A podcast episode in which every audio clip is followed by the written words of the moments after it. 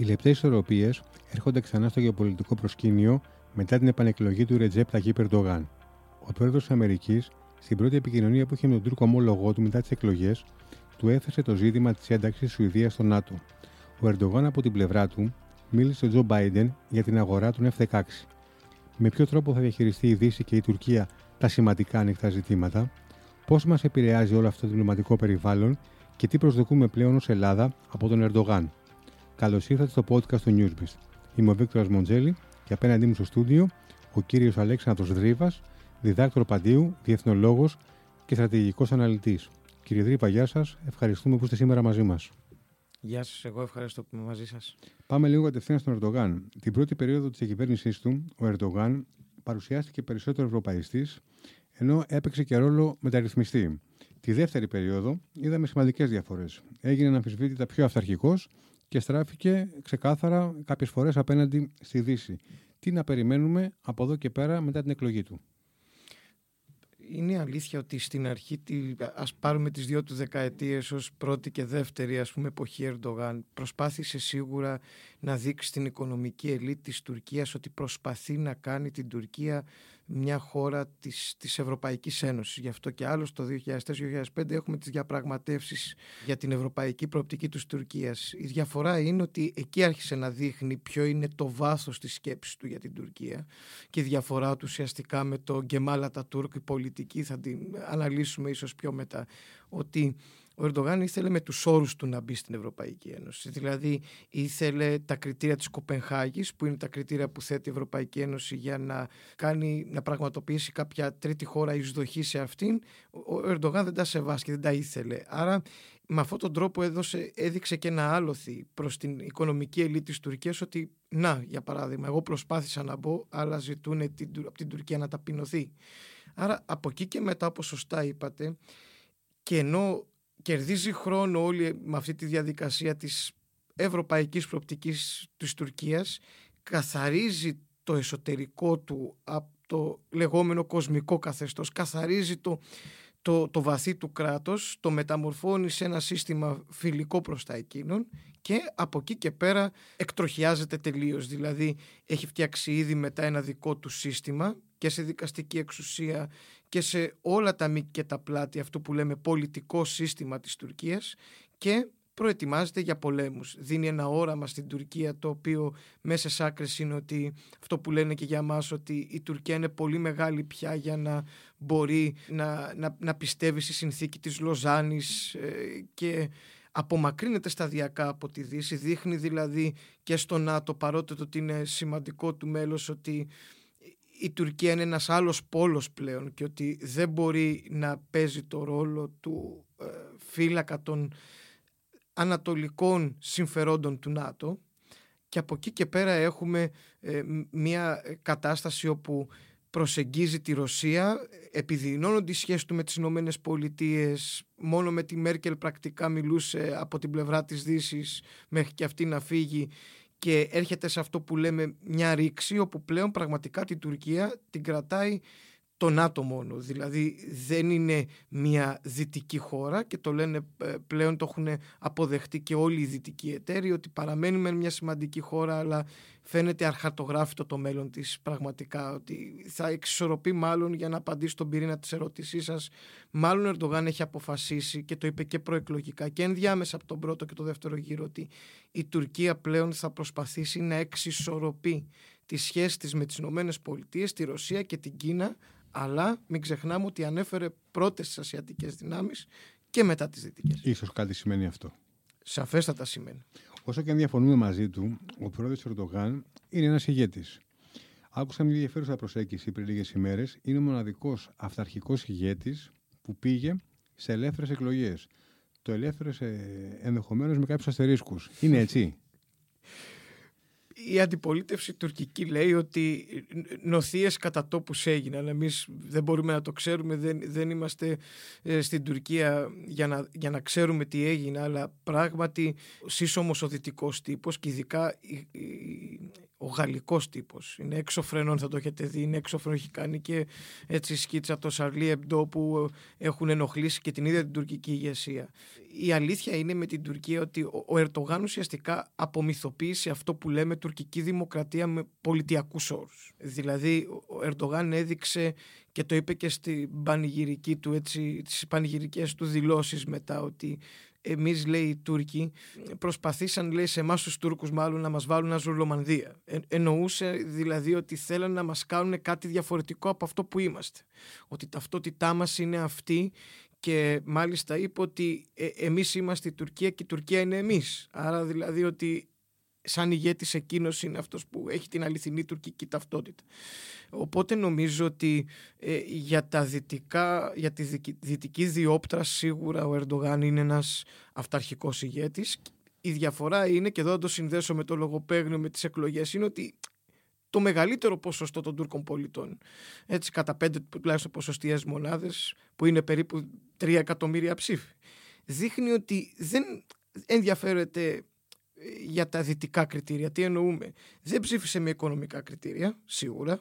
Διότι. Αλλιώς θα έχει χάσει. Ακριβώς. Το πρώτο είναι αυτό. Το δεύτερο, δεν ψήφισε με βάση τα ανθρώπινα δικαιώματα, τα οποία πραγματικά ε, βρίσκονται σε μια καταθλιπτική περίοδο στην Τουρκία. Ούτε με βάση αυτό που λέμε κράτος δικαίου, δι, φιλελεύθερη δημοκρατία με τους δικούς μας δυτικούς όρους. Επομένως, φαίνεται ότι ο, ο Τούρκος ηγέτης κατάφερε να ε, δημιουργήσει μια νέα ταυτότητα έτσι, για, για τους Τούρκους. Έχει φτιάξει έναν τουρκισμό ο οποίος έχει χαρακτηριστικά κεμαλισμού αλλά σίγουρα έχει περισσότερο, περισσότερα χαρακτηριστικά οθωμανισμού.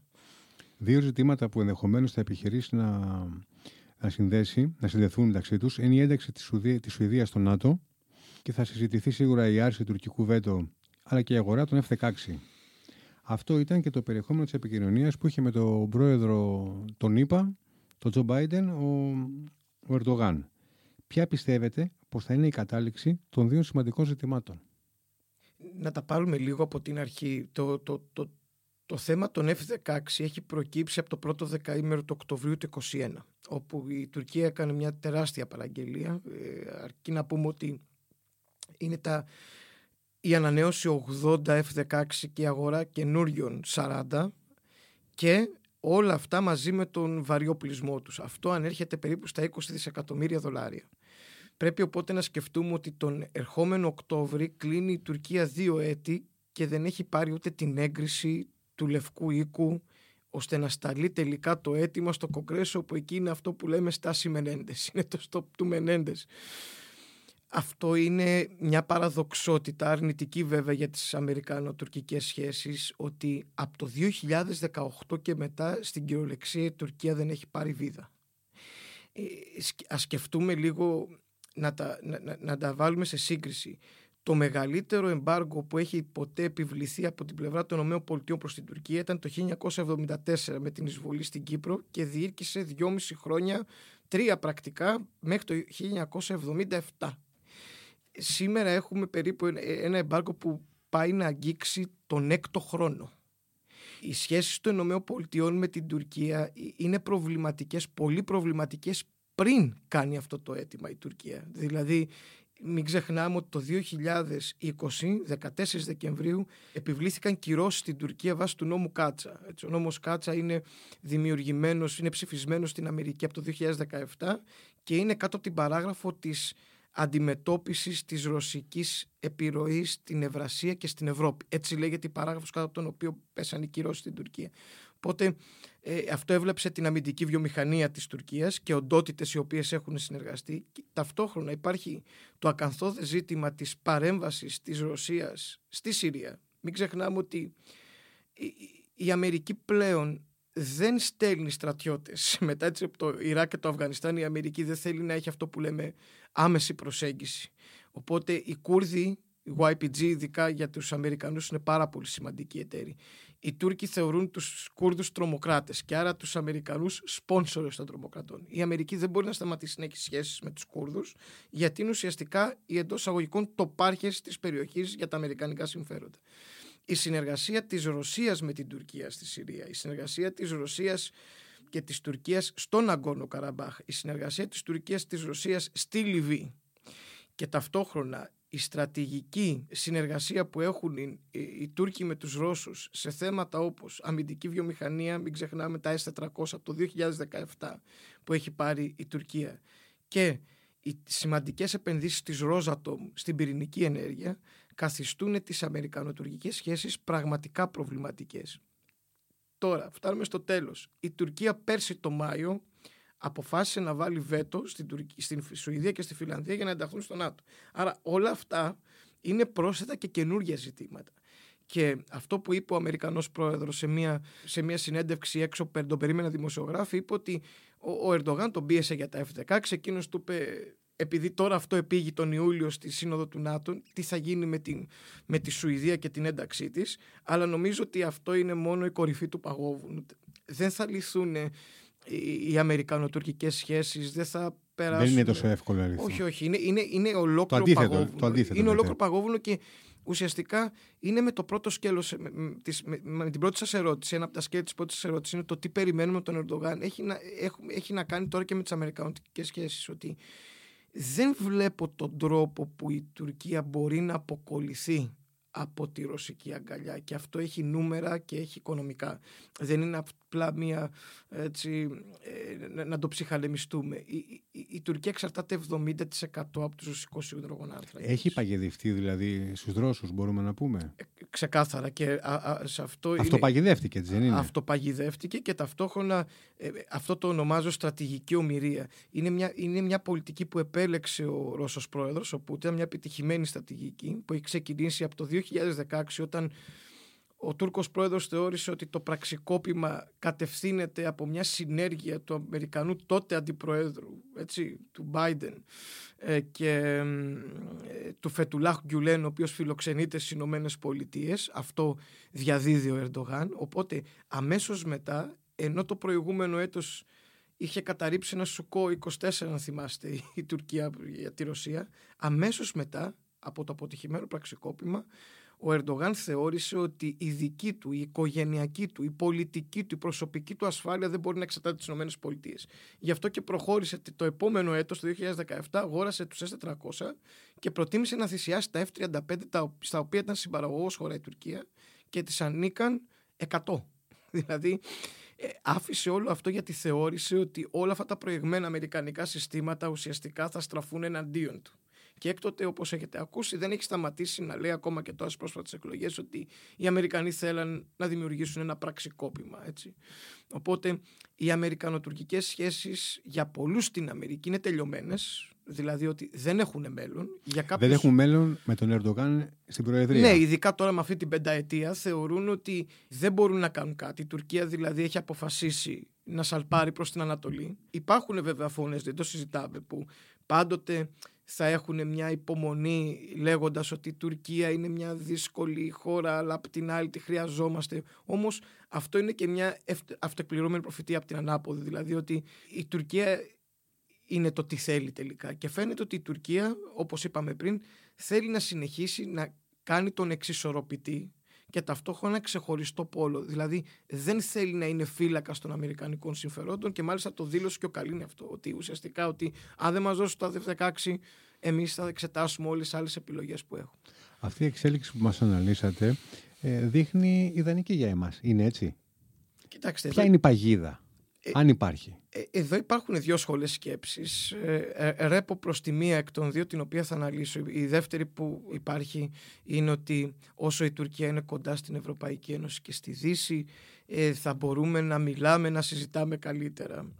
Άμα μετρήσετε, εγώ πάντοτε χρησιμοποιώ τα ιστορικά δεδομένα, όλες τις κρίσεις, ακόμα και την παράνομη εισβολή στην Κύπρο, η Τουρκία είχε ειδικές σχέσεις με τη Δύση τότε. Δηλαδή όλες οι κρίσεις, ακόμα και τα ίμια που ουσιαστικά έχουμε το κρυζάρισμα του Αιγαίου, η Τουρκία έπαιζε το ρόλο του δυτικού φύλακα, δηλαδή είχε πολύ καλές σχέσεις με τη Δύση. Οι ελληνοαμερικανικές σχέσεις για παράδειγμα ή η ελληνογαλλική συμφωνία έγιναν σε, σε, σε, σε, περίοδο που η Τουρκία έχει απομακρυνθεί. Σωστά. Για παράδειγμα, όταν η Τουρκία άρχισε να εκβιάζει με τα ασθενά, το ρόλο της ασθενά, ξαφνικά βλέπουμε εδώ και 4-5 χρόνια την Αλεξανδρούπολη να είναι ένα εναλλακτικό προπύργιο των δυτικών συμφερόντων. Επομένως, σίγουρα οι πολιτικοί, οι διαμορφωτές για λόγω, λόγω της διπλωματικής γλώσσας μπορούν να πούν κάτι άλλο. Εμείς οι αναλυτές νομίζω μπορούμε να δούμε καλύτερα ότι όσο μετατοπίζεται η Τουρκία, το έχουμε δει αυτό, από το 2011 που το θέσατε σωστά, μια θητεία και μετά, δηλαδή τη δεύτερη δεκαετία του Ερντογάν βλέπουμε ότι έχει οικοδομηθεί η τριμερής Ελλάδος-Κύπρου-Ισραήλ. Έχει οικοδομηθεί η άλλη τριμερής Ελλάδος-Κύπρου-Αιγύπτου. Έχει οικοδομηθεί ένας ρόλος στην Ελλάδα περιφερειακός, ο οποίος ενισχύεται και μην ξεχνάμε τις ελληνοαμερικανικές σχέσεις όπου δεν μπορούσαμε ποτέ να σκεφτούμε την Ελλάδα να παίρνει ε, όπλα όπως είναι τα F-35 και μάλιστα χωρίς να είναι χώρα συμπαραγωγός και να μπαίνει σε fast track διαδικασίες. Νομίζω ότι η, Ελλάδα γίνεται μια εναλλακτική οδός για την αναξιόπιστη Τουρκία. Οπότε φαίνεται ότι στο περιφερειακό μας ρόλο η Ελλάδα με αυτό, το, με αυτό που γίνεται κερδίζει. Βέβαια αυτό δεν αρκεί από μόνο του, έτσι δεν είναι μηδενικό αθροίσματος αυτά τα πράγματα ότι ό,τι ακριβώς χάνει ο άλλος το κερδίζεις εσύ. Η Τουρκία πάντα θα παραμένει μια σημαντική χώρα και τα ελληνοτουρκικά δεν, έχουν, δεν είναι στο ίδιο πακέτο που μιλάμε, είναι κάτι άλλο. Η οικονομική κατάσταση στην οποία βρίσκεται τώρα η Τουρκία ενδέχεται να αλλάξουν τις ισορροπίες. Τι θέλω να πω. Ε, οι Τούρκοι ψάχνουν κεφάλαια ε, χρήματα για πολλούς λόγους. Ε, είτε για την ανοικοδόμηση της χώρας μετά από τον καταστροφικό σεισμό, είτε για να διασώσουν την οικονομία τους. Ε, πού θα τα βρουν; Πολλοί λένε αναλυτές ότι το Διεθνές Νομισματικό Ταμείο έχει χτυπήσει την πόρτα της Τουρκίας και απλά περιμένουν να τους ανοίξει. Από την άλλη, είναι η Ρωσία και οι χώρες του κόλπου που φαίνονται έως τώρα πρόθυμες να συμβάλλουν Τι βλέπετε να γίνεται; Η Ρωσία δεν έχει ρευστό να στηρίξει την Τουρκία. Ε, αυτό που σκέφτομαι ότι θα μπορούσε να κάνει η Ρωσία για να βοηθήσει έμεσα τη, την Τουρκία είναι να της δώσει κάποια ίσως περίοδο χάριτος ε, στο, στην προμήθεια του φυσικού αερίου να της πουλά πολύ φθηνότερα. Δηλαδή δεν νομίζω να μπορεί η Ρωσία η οποία ήδη αιμορραγεί οικονομικά με έναν πόλεμο και που θα αιμορραγεί όλο και περισσότερο τα επόμενα δύο-τρία χρόνια. Μην ξεχνάμε ότι οι κυρώσεις οικονομικές έχουν μακροπρόθεσμο χτύπημα ε, οι χώρες του κόλπου μας το έχουν δείξει αυτό. Κάνουν κάποιες επενδύσεις γιατί αγοράζουν έτσι. Αυτό είναι, δεν είναι ότι τα δίνουν και τα χαρίζουν οι χώρες του κόλπου. Παίρνουν φιλέτα της Τουρκίας. Είναι ανάσες για μια οικονομία της τάξης του, των 750 δις ακαθάριστο του εθνικού προϊόντος. Τα 10 δις που συχνά πυκνά δίνουν δεν λύνουν το πρόβλημα της Τουρκίας. Το πρόβλημα της Τουρκίας είναι, ανέρχεται στα 200 δις αυτή τη στιγμή και τα οποία δεν είμαι σίγουρος ότι μπορεί να τα, δει, να τα βρει και το ΔΝΤ. Άρα, εδώ σίγουρα υπάρχει ένα γεωπολιτικό παζάρι από πίσω. Ε, φαίνεται ότι ο Ερντογάν δεν θέλει να μπει στο ΔΝΤ γιατί ε, είναι και ο Ερντογάν σκέφτεται πολύ προσωπικά τα πράγματα. Θεωρεί τον εαυτό του συνομιλητή της ιστορίας. Ε, δεν θέλει ο Ερντογάν να έχει την κοιλίδα ότι έβαλε τη χώρα του στο ΔΝΤ ενώ ουσιαστικά εμφανίστηκε στην τουρκική πολιτική ως ο άνθρωπος που την έβγαλε. έβγαλε. Αυτό είναι το ένα. Θα μου πείτε όμως, εύλογο ερώτημα, αν δεν βγαίνουν τα κουκιά, τι θα κάνει τελικά. Κάτι πρέπει να κάνει ήδη είδαμε από το, από το πρώτο γύρο των εκλογών ότι οι αγορές δεν τον εμπιστεύονται. Με τα λεγόμενα Erdoganomics, έτσι, που χαμηλώνει συνέχεια τα, τα επιτόκια. Είναι πολύ μεγάλο, για μένα έχει μεγάλο ενδιαφέρον να δούμε το τουρκικό πολιτικό σύστημα πώς θα κυλήσει. Δεν είμαι σίγουρος ότι η Τουρκία θα περάσει μια περίοδο ομαλότητα στο εσωτερικό. Ε, δεν νομίζω δηλαδή ότι όλα τελειώσανε. Διότι δυσκολεύομαι να δω το υπόλοιπο 46-47% των Τούρκων πολιτών πώς θα αναμένει μια επόμενη πενταετία Ερντογάν. Γιατί για πολλούς στην Τουρκία, έτσι υπάρχουν βέβαια οι οπαδοί του, αλλά υπάρχει και ένα 47-48% που δεν είναι οπαδοί του και που θεωρούν ότι έφτασε ο κόμπος στο χτένι. Εδώ πρέπει να κάνουμε μια διευκρίνηση. Μας έχει αποδείξει ο Ερντογάν ότι την οικονομία την ξεχωρίζει από τη, από τη γεωπολιτική. Διότι οι, οι περισσότερες εξαγωγές της Τουρκίας πηγαίνουν στη Δύση. Σύμφωνα με αυτό το σκεπτικό, αν ταυτίζαμε την πολιτική και την οικονομία, ο Ερντογάν έπρεπε να είναι ο καλύτερος σύμμαχος της Δύσης. Δεν είναι όμως έτσι. Έχει τα συμφέροντά του ενεργειακά στη Ρωσία και στο Ιράν. Ξεχνάμε ότι η Τουρκία είναι πραγματικά εξαρτημένη από ξένους υδρογονάνθρακες και αυτοί έρχονται από το Ιράν και από τη Ρωσία. Περισσότερο από τη Ρωσία.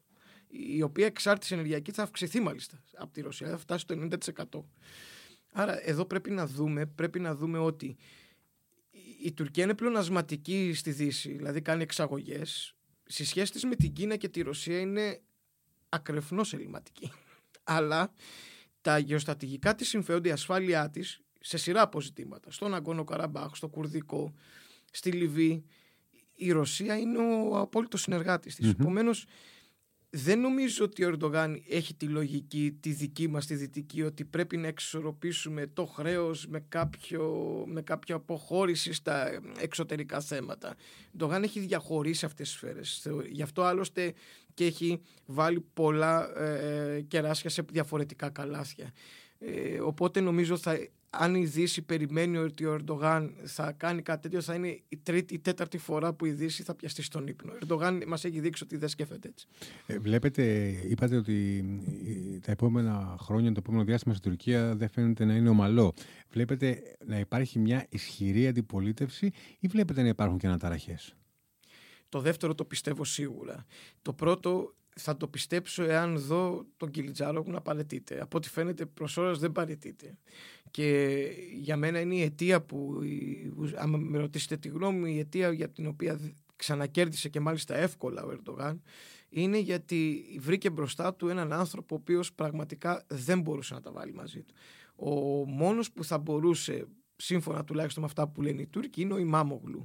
Παρ' όλα αυτά, ε, νομίζω ότι θα ασχοληθεί ο Ερντογάν στο εσωτερικό μαζί του άμεσα για να ολοκληρώσει έτσι αυτό που έλεγε και το, το Economist τον είχε βγάλει αυτό το εξώφυλλο το περίφημο που έλεγε looming dictatorship ότι πλέον η Τουρκία στο εσωτερικό της θα γίνει ακόμα πιο αυταρχική. Το πόσο πιο αυταρχική νομίζω θα το δούμε την επόμενη πενταετία και έτσι το συνδέω και με τις αναταραχές και με την οικονομική πτώση. Ο Ερντογάν είναι από τους ηγέτες που θα προτιμήσει αυτό που λέμε same culture, την κουλτούρα της ντροπής που έχουν οι Ανατολίτες, θα προτιμήσει την οικονομική αστάθεια από το να πάει να δανειστεί στο Δέλτα Νιτάφ, γιατί ξέρετε καλό ότι άμα πάει στο Δέλτα Νιτάφ ο συμψηφισμός γεωπολιτικής, πολιτικής και οικονομίας θα είναι, θα, είναι, θα είναι βαρύς, οπότε θα του βάλει τα φόπλακα σε ό,τι κάνει. Δεν νομίζω ότι ο Ερντογάν είναι ο άνθρωπος που θα το κάνει αυτό σε όλη αυτή την εικόνα που κουβεντιάζουμε της Τουρκίας, η οποία είναι με τον απόδειο στον κρεμό από ό,τι καταλαβαίνουμε, έτσι δεν είναι, θα μπορέσει να εκμεταλλευτεί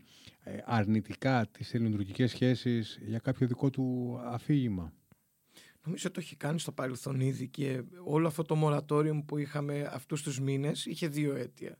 Το ένα ήταν οι σεισμοί, οι οποίοι έφεραν πραγματικά μια χαριστική βολή στην τουρκική οικονομία, αλλά και στο εσωτερικό. Μην ξεχνάμε ότι στις περιοχές που καταστράφηκαν είναι πυκνοκατοικημένες περιοχές από Κούρδους.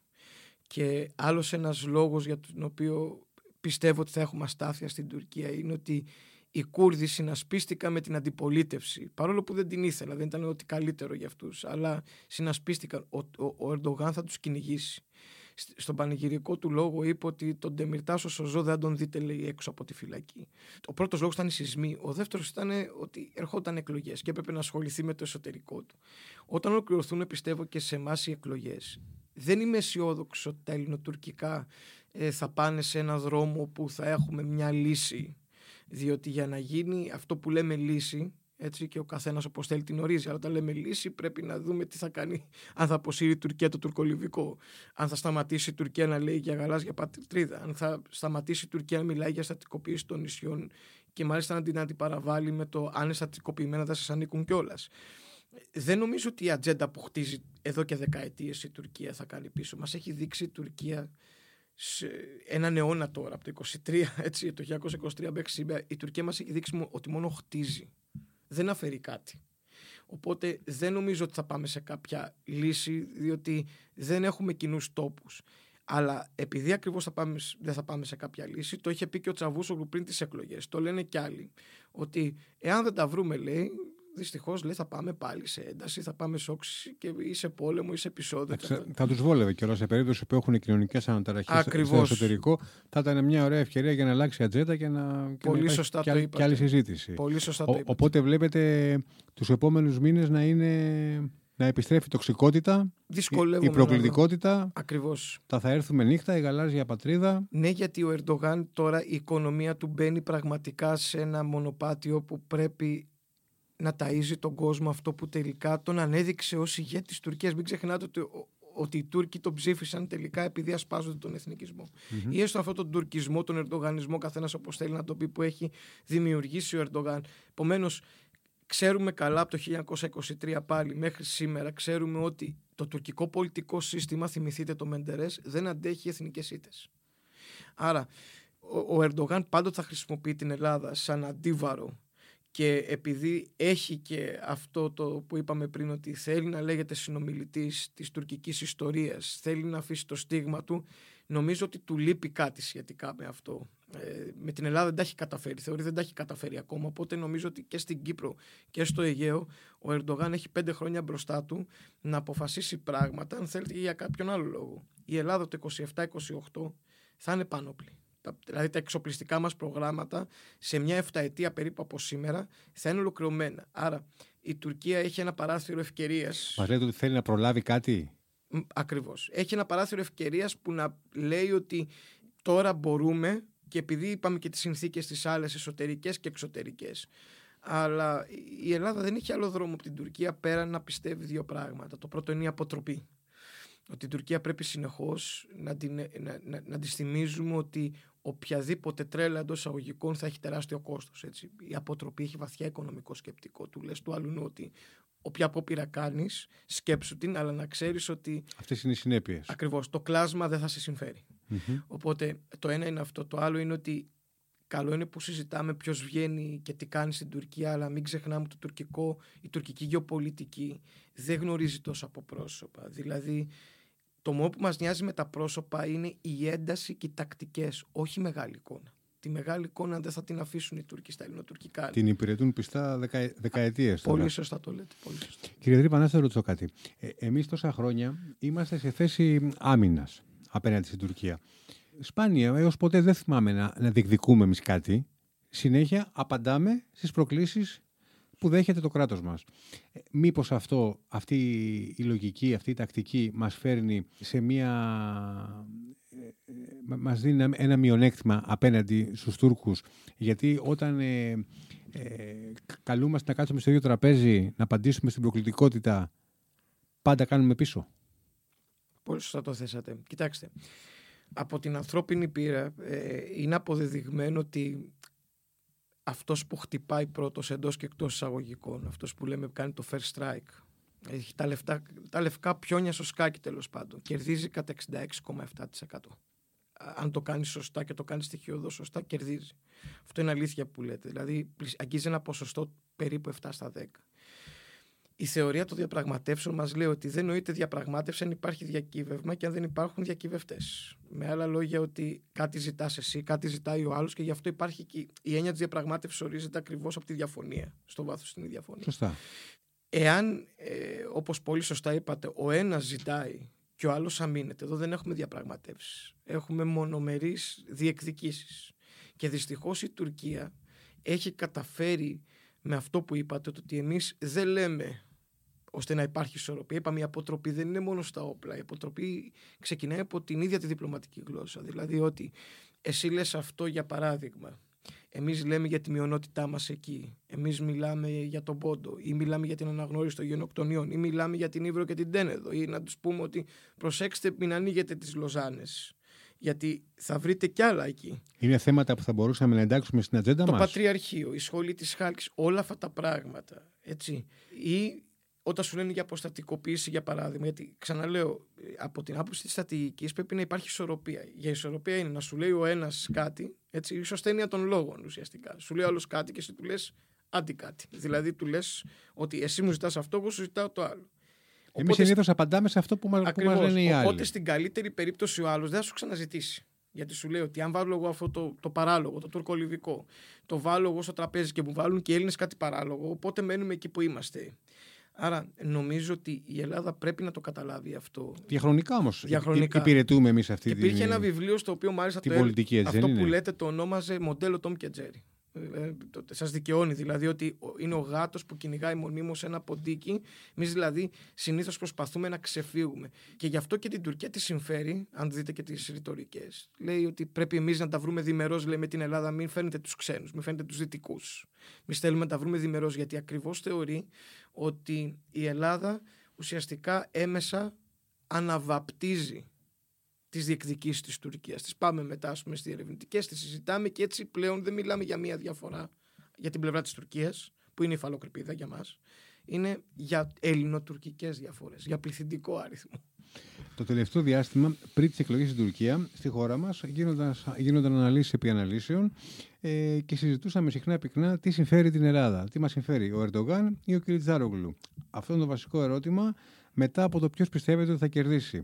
Αν αντιστρέψουμε τους ρόλους και με τις εκλογές επικείμενες που έχουμε στην Ελλάδα, η Τουρκία, αν μπορούσε να επιλέξει, τι θα διάλεγε, τον Κυριάκο Μητσοτάκη ή τον Αλέξη Τσίπρα; Με κάθε επιφύλαξη νομίζω ότι θα διάλεγε την, την αντιπολίτευση, θα διάλεγε το ΣΥΡΙΖΑ. Γιατί το λέτε αυτό; Να σας πω, δύο πράγματα με έκαναν το πιστέψω αυτό το τελευταίο 1,5 χρόνο. Το ένα είναι αυτό το, το fake news που ανάγκασε και, και προς τιμήν τους μας, να λέμε για τα καλά, το Spiegel να απολύσει πρακτικά τον άνθρωπο που, και να απολύσει και τον, άνθρωπο, που ήταν επικεφαλής όλο το... συντάκτη. Ακριβώς αυτό που έγινε και μάλιστα η θέληση να το διανύμουν διεθνώς, ε, δηλαδή να υποστηρίξουν πρακτικά πράγματα τα οποία τα, τα θέτει η Τουρκία. Και το άλλο ήταν αυτό που έγινε με τον Ευρωβουλευτή, τον κύριο Παπαδημούλη νομίζω, που είπε ότι για τον, στο, για τον Εύρω. της Μικρής Μαρίας. Για της Μικρής Μαρίας το, ένα το και φράκτη, το άλλο ήταν για το φράκτη στον Εύρο. Που και το κόστος από την Ευρωπαϊκή Ένωση. Αυτά, αυτά έτσι, δε, σαν αναλυτής δεν με ενδιαφέρει πραγματικά η εσωτερική πολιτική της χώρας. Με ενδιαφέρει η εξωτερική πολιτική. Οπότε απλά ε, είναι πράγματα τα οποία αυτό που λέμε γεφυρώνουν την εσωτερική με την εξωτερική πολιτική και δεν γίνεται να μην τα δεις. Ε, είναι τουρκική θέση. Ο, ο, το φράχτη, ένας που δεν θα τον ήθελε θα ήταν η Τουρκία σίγουρα. Επομένως, είναι βάρη όπως το λέτε είναι, νομίζω είναι κάτι, είναι κάτι το οποίο νομίζω το είδαμε. Είναι κάτι το οποίο νομίζω το είδαμε. Δηλαδή, να σας πω και ένα σχόλιο που αφορά την εξωτερική πολιτική, γιατί η εξωτερική πολιτική μπήκε στο προεκλογικό κλίμα. Με ένα μόνο αυτό με αφορά. Ε, έδειξαν οι ποιοτικές μετρήσεις ότι ήταν τρίτο θέμα. Αυτό σημαίνει ότι θεωρώ ότι κάποια. Ε, μαζί, πέρα σο... των οικονομικών που είναι πάντα το ήταν πρώτο. Το τρίτο. Ήταν το τρίτο και μαζί με το πρώτο ήταν και η σταθερότητα. Δηλαδή, ξέρετε, τα εθνικά θέματα με τη σταθερότητα πάνε μαζί αν σκεφτούμε αυτό που έγινε τότε στον Εύρο το 2020. Η υβριδική επίθεση. Ακριβώς. Είδαμε ότι το εσωτε... το... η σταθερότητα που την ονομάζουμε έχει πολλές παραφιάδες. Σταθερότητα δεν είναι μόνο να μπαίνουν οι συντάξεις στην ώρα τους. Σταθερότητα είναι και να ξυπνήσεις μια μέρα και να είναι η χώρα σου στην ίδια θέση που ήταν την και, όχι, και όχι να γίνεται χάος. Οπότε νομίζω ότι οι Έλληνες φάνηκε σε αυτό, σύμφωνα με τις ποιοτικές μετρήσεις, ότι αποδοκίμασαν και αυτές τις πρακτικές. Δηλαδή ότι δεν θέλουμε φράχτη, ότι δεν θέλουμε σύνορα δεν θέλουμε όλα αυτά. Και νομίζω ότι η αντιπολίτευση τα έχει πει αυτά για τους δικούς λόγους αλλά νομίζω ότι φαίνεται ότι οι Τούρκοι με, ακόμα και το πως έλεγε ο Ερντογάν ότι δεν ήθελε το σημερινό πρωθυπουργό και ότι ε, θα περιμένει τη, μια επόμενη ηγεσία για να συνομιλήσει. Νομίζω όλα αυτά δείχνουν τη δική τους προτίμηση έτσι, αυτό είναι καθαρά αυτό που με ρωτήσατε. Η δική τους προτίμηση φαίνεται να είναι αυτή. Οπότε για να κλείσουμε το, το ενδιαφέρον, την ενδιαφέρουσα ανάλυση περιμένουμε από ό,τι καταλαβαίνω δύσκολες στιγμές απέναντι με την Τουρκία έτσι δεν είναι, δηλαδή ε, με την πρώτη ευκαιρία θα εργαλοποιήσει το, το θέμα μας. Βεβαίως. Και θέλει μάλιστα να διώξει και τους μετανάστε. Μην ξεχνάμε ότι θέλει να διώξει και τους μετανάστες. Είναι η προεκλογική του δέσμευση να δει τι θα κάνει με τους μετανάστες. Οπότε νομίζω ότι θα περάσει. Θέλει τον τουρισμό, θέλει τα έσοδα του τουρισμού τώρα προφανώς. Δεν θέλει άμεσα στο καλοκαίρι κάτι. Αλλά πάντοτε με την Τουρκία έχουμε πει, το έχουμε ξαναδεί. Όπως λέγαμε και με τον Εύρο, έγινε αυτό που έγινε στον Εύρο. Είδε ότι δεν τον παίρνει, αλλά τελικά μετά από δύο μήνες προσπάθησε το καλοκαίρι, 21 Ιουλίου, να κάνει ό,τι έκανε στο, στο, Αιγαίο. Πρέπει με την Τουρκία να είμαστε. Πρέπει να μάθουμε να ζούμε. Δεν ξέρω πώς το Δεν έχουμε μάθει πια. Νομίζω όχι κι εμείς τόσο ακόμα. Όχι, αλλά, λέτε. Όχι, όχι. γι' αυτό σας είπα πριν ότι βλέπω. Είδα... Είμαστε πιο καλόπιστοι ενδεχομένως. Νομίζω ότι από εδώ και πέρα θα, θα, το χωνέψουμε κι εμείς, γιατί σας είπα και είδα πολιτικές δυνάμεις που το είχαν σχεδόν. δεν αναφερόταν καθόλου, ενώ το έχουμε βιώσει. Το να σου απειλούν θα σου ρίξουν πύραυλο. Δεν είναι κάτι μικρό. Και είδα πολιτικές δυνάμεις που έλεγαν για πρέσπες του Αιγαίου, ή έλεγαν ότι θα ναι. τα βρούμε, ότι θα πάμε καλά, ή ότι δεν έχουμε σύνορα και είμαστε μόνο θετική ατζέντα. Ξέρετε κάτι, θα σας πει κάποιος ως αντίλογο ότι από το, από το 80 μέχρι σήμερα όλο έχει, έχουν μεγαλώσει γενιές ε, και γενιές ε, ε, με το θα γίνει πόλεμος με την Τουρκία. Και δεν έχει γίνει ποτέ. Βέβαια, η αλήθεια είναι ότι μια στιγμή θα γίνει το. Ακριβώς. Το μπράφ, έτσι δεν είναι. Εγώ δεν πιστεύω ότι θα γίνει πόλεμος υπό αυτή την έννοια. Γι' αυτό λέω ότι δεν είναι ο πόλεμος που πρέπει να μας ανησυχεί με την Τουρκία. Συμφωνώ και με τον αντίλογό τους. Δεν είναι ο πόλεμος που πρέπει να μας ανησυχεί. Η Τουρκία δεν είναι κράτος που θα κάνει πόλεμο με την Αγία. Πολύ απλά δεν τη βολεύει η γεωγραφία να τον κάνει. Mm-hmm. Δεν είμαστε ούτε επίσης Συρία, ούτε Βόρειο Ιράκ. Η Ελλάδα είναι ένας νατοϊκός στρατός. Αυτό που θέλει η Τουρκία να κάνει και μας το έχει αποδείξει με τις κρίσεις. Αν πάρουμε δηλαδή να σφιγμομετρήσουμε τις ελληνοτουρκικές σχέσεις από το, από το 23 μέχρι σήμερα. Η Τουρκία προχωρά αυτό που λέμε τη αλαμοποίηση. Πάει κομμάτι-κομμάτι, μια δαγκονιά τη φορά. Και αυτό που θέλει η Τουρκία είναι να πιαστεί από μια βραχονισίδα για να δημιουργήσει ένα θέμα εφόλης της ύλη και μετά να αναγκαστούμε να διαπραγματευτούμε. Σωστά. Η, η, Τουρκία θέλει επεισόδιο, αλλά στα χαρτιά λύση. Δεν θέλει πόλεμο. Γι' αυτό μιλάμε για αποτροπή.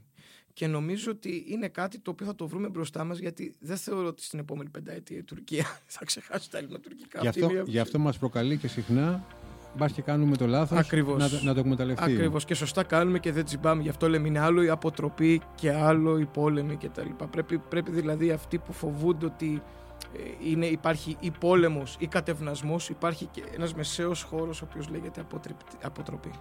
Κύριε Δρύβα, ευχαριστώ πάρα πολύ. Εγώ σε ευχαριστώ να είστε καλά.